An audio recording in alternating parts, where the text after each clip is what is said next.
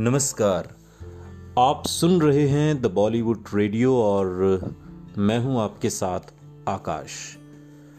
दोस्तों, किस्सा राजेश खन्ना का है। राजेंद्र कुमार की बात होगी और बात होगी एक बंगले की। बांद्रा पश्चिमी मुंबई का एक मशहूर उपनगर है।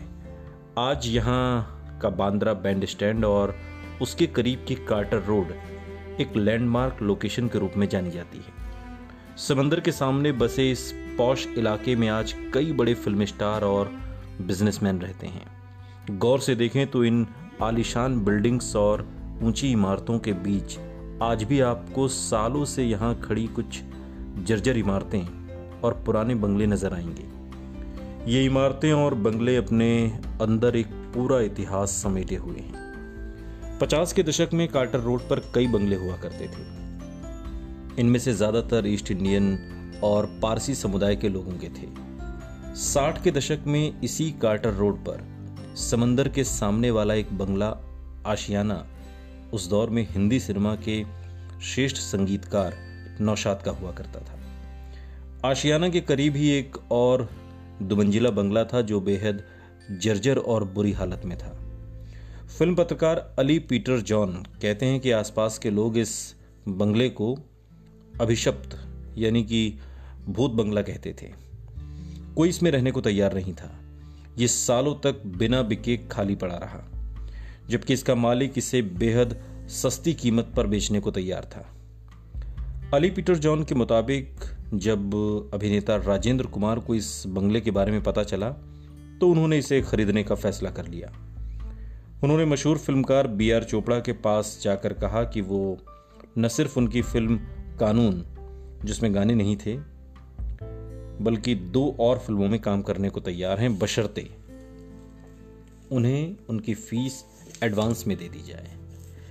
कुछ सोचकर बी आर चोपड़ा ने राजेंद्र कुमार को नब्बे हज़ार रुपए दे दिए। राजेंद्र कुमार ने भूत बंगले के नाम से मशहूर वो बंगला साठ हज़ार रुपए में खरीद लिया। इसके बाद राजेंद्र कुमार के करीबी दोस्त अभिनेता मनोज कुमार ने उन्हें सलाह दी कि वो इस घर में दाखिल होने से पहले एक विशेष पूजा करवाई राजेंद्र कुमार ने ऐसा ही किया। इस बंगले में शिफ्ट होने के बाद उन्होंने अपनी बेटी के नाम पर इस घर का नाम डिम्पल रख दिया। कहते हैं कि इस घर में राजेंद्र कुमार की किस्मत बदल गई। जिस दौर में वो इस बंगले में रहे, वो उनका सबसे सुनहरा दौर बन गया। उनकी ज़्यादातर फ़िल्में जुबली बनाती थी, जिसकी वजह से वो जुबली कुमार के नाम से मशहूर भी हो गए। वो हिंदी सिनेमा के बड़े स्टार बने और फिर कुछ साल बाद ये बंगला छोड़कर पाली हिल इलाके के अपने नए बंगले में शिफ्ट हो गए। कार्टर रोड का ये बंगला जो राजेंद्र कुमार के बेहतरीन दौर का गवाह था, अब एक नए मालिक का इंतज़ार कर रहा था। यानी कि इतिहास खुद को एक बार फिर दोहराने वाला था। राजेश खन्ना को समंदर बेहद पसंद था। एक समंदर के रुख वाला बंगला खरीदने का उनका पुराना सपना था। ये बंगला उनके अपने सपने के बेहद करीब लगा। उन्होंने राजेंद्र कुमार से इस बंगले को खरीदने का मन मना लिया, लेकिन इस सौदे के लिए उनके पास पैसों की कमी आ गई। इन्हीं दिनों मद्रास से एक निर्माता एम एम चिनप्पा देवर बंबई आए। वो हिंदी फ़िल्म बनाना चाहते थे। उन्होंने अपनी स्टोरी आइडिया के साथ वो राजेश खन्ना से मिलने में कामयाब हो गए। उन दिनों राजेश खन्ना से मिलना बहुत बड़ी बात थी। ये एक आदमी और उसके पालतू हाथियों की कहानी थी। इसे पहले तमिल में बनाया जा चुका था। फ़िल्म साइन करने के बदले देवर ने राजेश खन्ना को मोटी रकम देने की पेशकश कर दी।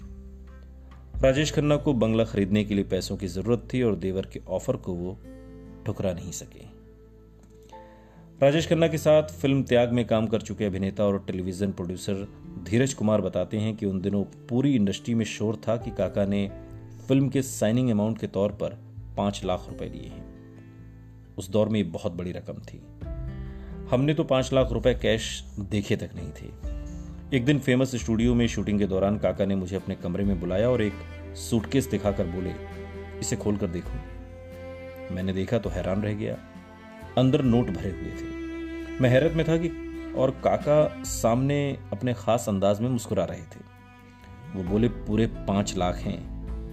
ऐसा नहीं था कि उन्होंने वो रुपए सिर्फ़ मुझे ही दिखाए।